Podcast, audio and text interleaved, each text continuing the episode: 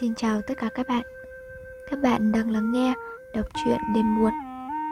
Và trong đối nghe hôm nay, Chúng ta sẽ cùng đến với Chuyện ngắn của Nhất Linh, Tác phẩm Lan Rừng.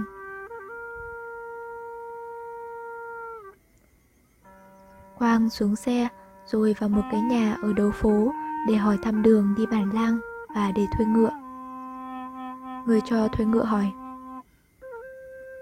Ông vào nhà ai trong đó? Vào nhà ông Vi Văn Hoài. Đường vào đấy có xa lắm không? Độ mấy cây số thôi, Nhưng ông phải đi ngay, kẻo trời tối mất.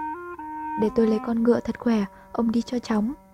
Ông vào trong ông Hoài Thì tôi không cần cho người đi theo dắt ngựa về. Khi nào ra, Ông đem ngựa lại trả tôi cũng được. Rồi người cho thuê ngựa, Chỉ tay về một phía con đường lên dốc, Bảo Quang.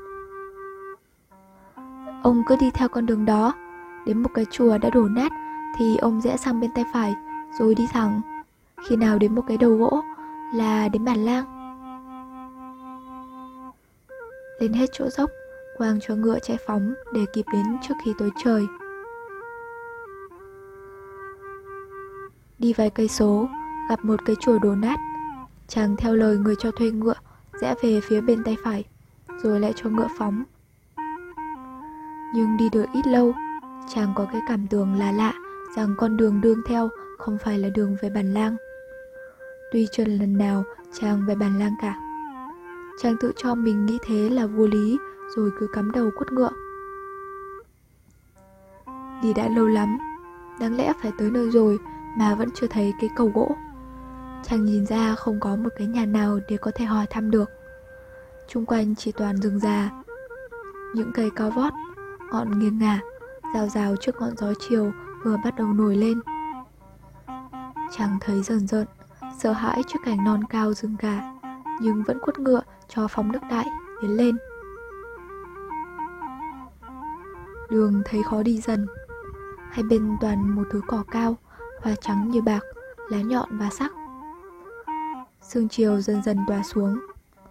Quang phải cho ngựa đi từ từ, vì cách năm thước không nom thấy rõ đường. Bỗng chàng ghi ngựa lại, lắng tai, mừng rỡ. Trong xương, chàng nghe rõ có tiếng người, tiếng thanh thanh của một người con gái. Có ai cưỡi ngựa trắng đi trên đường? Quang cất tiếng hỏi. Ai đấy? Thấy có tiếng động ở sau lưng, Quang quay lại nhìn. Một người con gái thổ, vai gánh hai gái giỏ, đi với một đứa bé con tiến lên phía chàng. Đến bản lang còn xa không, cô? Quang vừa hỏi, vừa nhìn cô gái thổ, và để ý đến nước da trắng và đôi mắt đen của cô bé. Chàng lấy làm lạ rằng, cái sợ hãi lúc nãy đã biến đâu mất và tủi thẹn rằng mình được yên tâm như thế là nhờ ở một cô con gái yếu ớt. Quang nhắc lại câu hỏi. Đến bản lang còn xa không cô? Người con gái thản nhiên đáp. Ông đi nhầm đường rồi. Quang buộc mồm kêu. Bây giờ làm thế nào? Chàng toàn quay ngựa Thì cô gái thổ như đoán được ý chàng, Nói. Ông không quay về được nữa đâu. Nhưng mà đêm nay có trăng? Có trăng, nhưng nhiều sương, Không nắm thấy rõ đường. Thấy Quang lưỡng lự, Cô gái thổ nói tiếp và lại ông phải qua một cái rừng có nhiều hổ Cô con gái quay lại vẫy đứa em. Chúng mình về thôi, kẻo ở nhà mong. Quang không muốn quay lại nữa Hỏi cô bé. Nhà cô ở gần hay xa? Gần đây. Tôi muốn về nhà cô có được không? Cô gái thổ vừa đi vừa nói. Ông cứ về. Quang nhảy xuống ngựa rồi yên lặng rẽ cỏ đi theo hai chị em cô thổ. Chàng tưởng mình đi trong một thế giới huyền ảo vì chung quanh chàng chỉ có một màu xương trắng mờ ở dưới ánh trăng. Đi khỏi mấy khóm cây, bỗng chàng nghe thấy một tiếng gì ở xa, ồn ào như tiếng họp chợ. Tiếng gì thế cô? Tiếng thác, Thác Linh Hai ở gần nhà em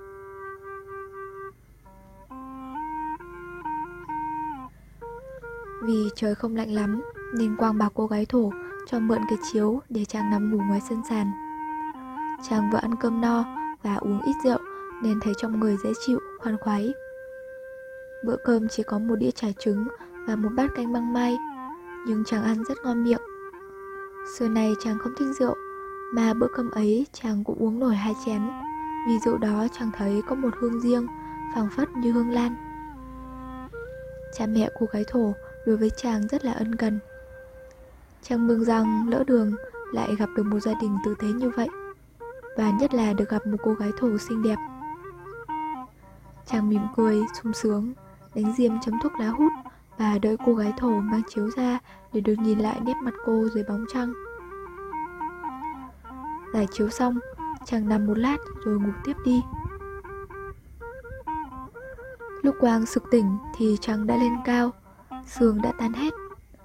Trời trong lắp, nên những ngọn núi trông như ở sát ngay cạnh nhà.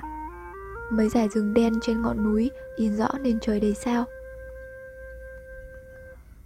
Nghe có tiếng dệt vải sau nhà Quang tìm đến chỗ dệt vải Định xin nước uống Và nhất là để gặp mặt cô gái thổ Vì chàng chắc rằng chính cô đưa ngồi dệt vải Cô gái thổ ngừng thoi Mỉm cười nhìn Quang hỏi Ông chưa đi ngủ. Quang hỏi lại. Thế cô cũng chưa đi ngủ. Em còn dệt vải. Còn tôi thì khát nước, Nên không ngủ được. Cô gái thổ lại cúi xuống, Bắt đầu dệt. Ông ra suối mà uống. Tôi sợ lắm, Sợ hổ nó ăn thịt. Cô gái thổ bật cười.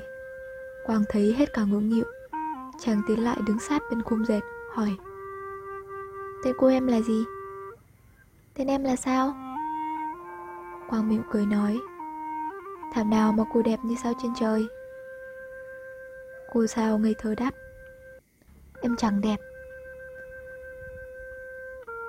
Nhưng câu đó cô ta nói bằng một thứ giọng cố làm ra nũng nịu Và vừa nói vừa đưa mắt nhìn Quang một cách tinh nghịch.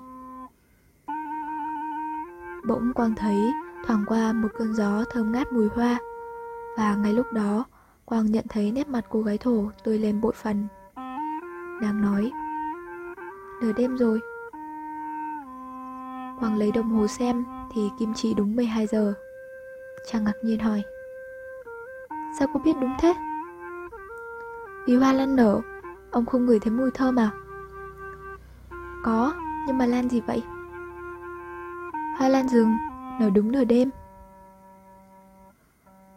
Cô sao đặt thoi xuống Rồi nhìn thẳng vào mặt Quang Nói. Ông có đi chơi rừng không? Đi xem lan nở Và nhân tiện em đưa ông ra suối uống nước. Quang thấy một cô gái rủ mình đi chơi rừng đêm Lấy làm ngạc nhiên vô cùng. Xong chàng nghĩ rằng Người đường rừng có tính tự nhiên, chất phác Nên sự đó họ cho là thường chăng? Quang để cô thổ đi trước mình một ít Qua mấy thửa ruộng ngô non Hai người đến một cái khe suối nước. Nước chảy lấp lánh như bạc sau những ngọn cỏ đen. Quang hỏi Nước này uống có sợ sốt rét không cô? Không sao, ngày nào em cũng uống. Anh trông người em tươi tắn thế này thì đủ biết. Quang bạo dạn tiến lên trước Rồi quay lại cúi nhìn tận vào mặt cô thổ Mỉm cười nói đùa. Thử xem mặt cô sao có tươi tắn thật không nào? Chàng đứng lặng nhìn không chớp mắt. Màu da cô thổ dưới bóng trăng, Chàng trông trắng mát như màu một cánh hoa phong lan, Và đôi mắt đen phẳng phất như hai chấm đen trên cánh hoa. Bỗng Quang thấy một thứ hương thơm thoảng qua, Cũng một thứ hương thơm như ban nãy. Cô sao nói, Ở bên dưới đây có một cây lan, Cây này ít khi có hoa lắm, Nếu có chỉ nở một cái hoa là cùng, Ông muốn xem. Quang lấy làm lạ. Trong vừa ví mắt cô thổ với hoa lan Thì cô ấy đột nhiên nói đến hoa lan Như đã đọc được ý nghĩ của chàng. Nhìn theo phía ngón tay trò của cô thổ Quang thấy một bông hoa trắng Nà ná như bọc bông huệ to Nhưng hai cánh phía trên có hai chấm đen như mực. Thật là một thứ hoa lạ chàng chưa được thấy bao giờ.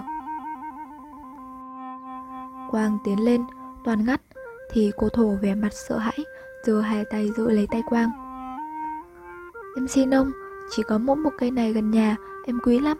Chốc nữa vào rừng vô số, ông tha hồ bẻ. Ông uống nước rồi ta đi. Quang cúi dạp xuống mặt suối uống nước và tưởng mình lúc đó như một con hổ được uống bóng trăng. Lúc ngừng lên, chàng để ý đến một vật gì trắng trắng ở giữa dòng suối. Nhìn kỹ thì là một hòn đá. Hòn đá ấy kỳ dị thay, Quang thấy phẳng phất giống hình một cái vai một người con gái trắng trẻo nằm dưới làn nước. Chàng bảo cô thổ.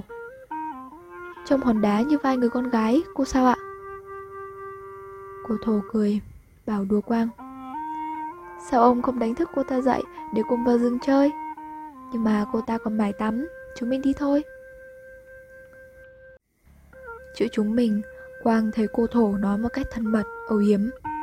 Lúc đó chàng cũng bắt đầu coi cô thổ như một người tình nhân quen biết đã từ lâu. Chàng nắm lấy tay cô thổ, nói Chúng mình cùng nhảy qua suối nào. Lúc qua bên kia bờ suối, Quang hỏi cô bạn Sao tay em lạnh thế em? Lúc nãy em vừa rửa tay ở nước suối Quang không để ý nên không biết là cô thổ vừa nói dối chàng Hai người đi qua một bãi cỏ rồi vào một cái rừng thưa. Bóng cành cây in trên đất Trên áo hai người lại càng tăng vẻ sáng rủa của đêm trăng. Cô thổ nói Qua một cái rừng nữa thì đến chỗ lan nở Hai người đi vào bóng tối đen của rừng già. Quang có cảm tưởng như người vừa ở ngoài nắng và trong rợp.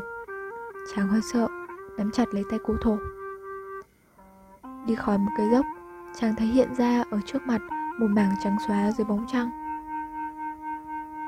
Dương Lan.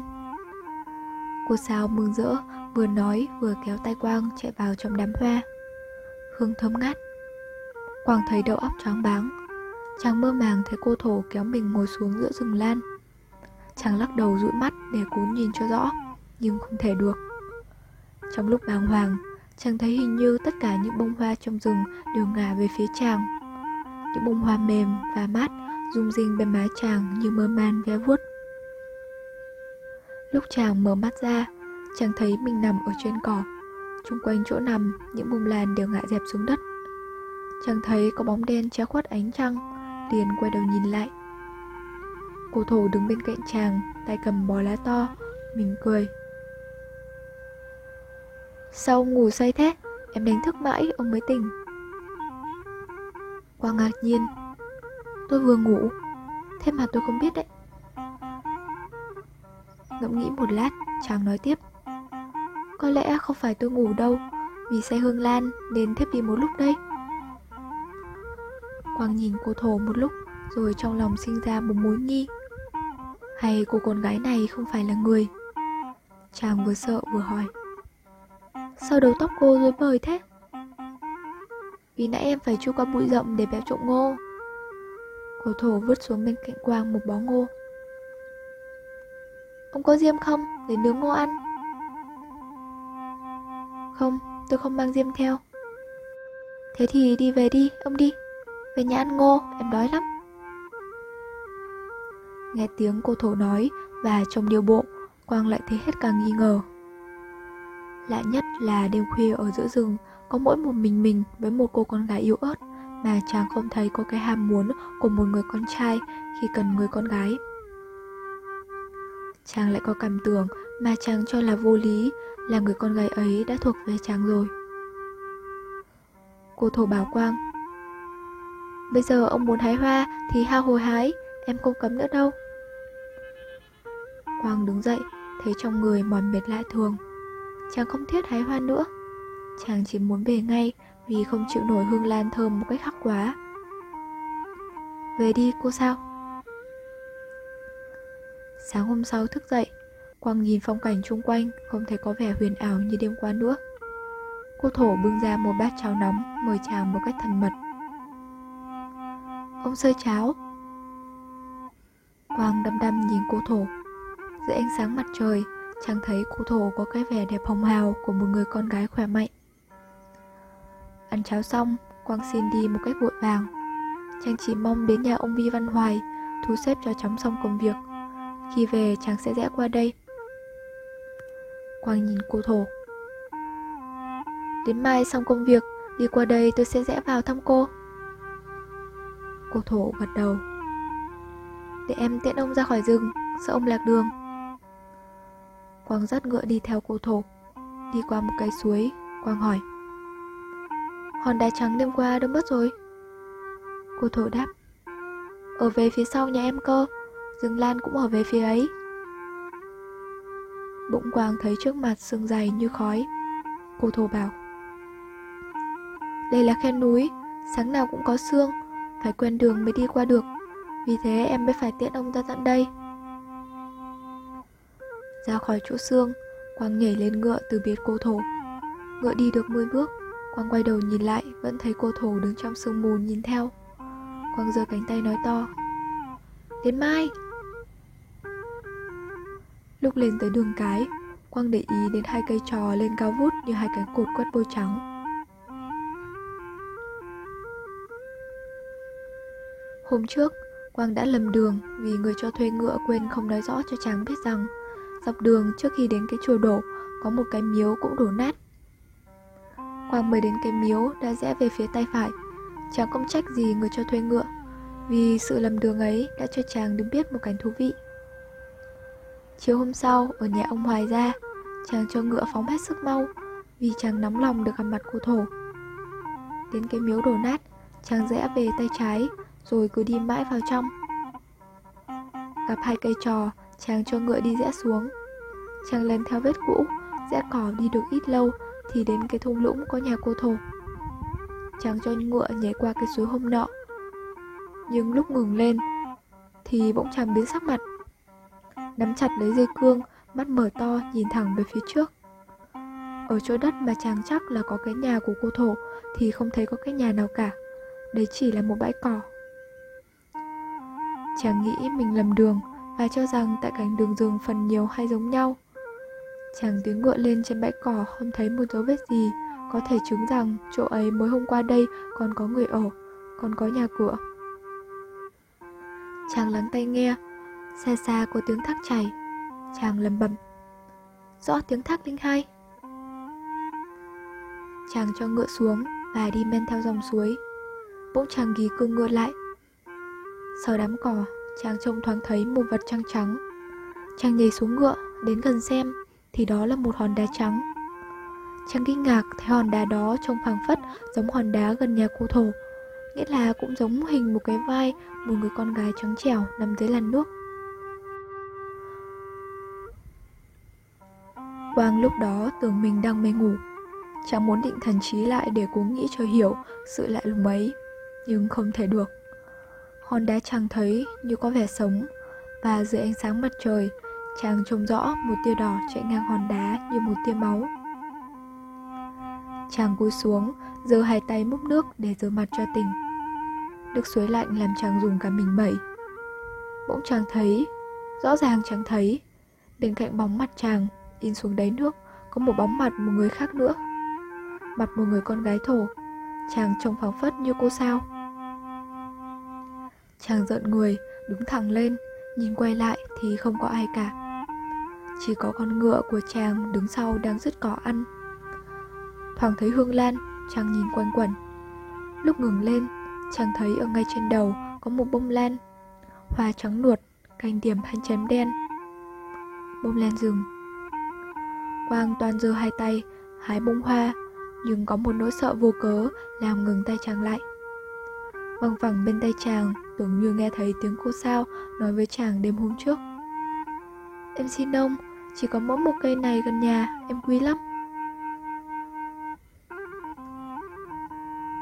Lúc ra đến ngoài đường cái, Quang đợi mãi mới gặp được một người thổ kiếm cùi đi qua. Chàng gọi lại hỏi. Ở trong kia có nhà ai ở không? Người thổ đáp. Quanh đây không có nhà ai cả, ai dám ở đây, nhiều hổ lắm.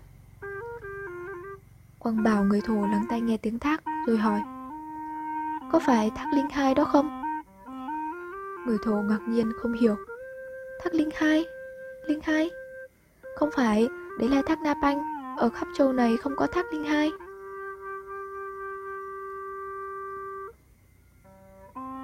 Mấy hôm sau, người cho thuê ngựa thấy Quang sáng nào cũng đến thuê ngựa, rồi cứ chiều tối mới đem ngựa trả về. Bẵng đi mấy tháng, người cho thuê ngựa lại thấy Quang đến. Nhưng lần này chiều không thấy đem ngựa về. Ngày hôm sau cũng không thấy bóng ông khách thuê ngựa đâu. Nửa đêm nghe tiếng động ở cửa, người cho thuê ngựa đem đèn ra soi thì thấy con ngựa của mình đứng bên rộng, hụp hặc tìm lối vào. Trên lưng ngựa Hiền còn đóng nguyên, mà người thuê không thấy đâu cả. Các bạn vừa lắng nghe xong Chuyện ngắn Lan rừng Tác giả Nhất Linh Được rút từ tập truyện ngắn Hai buổi chiều vàng. Cảm ơn các bạn đã lắng nghe.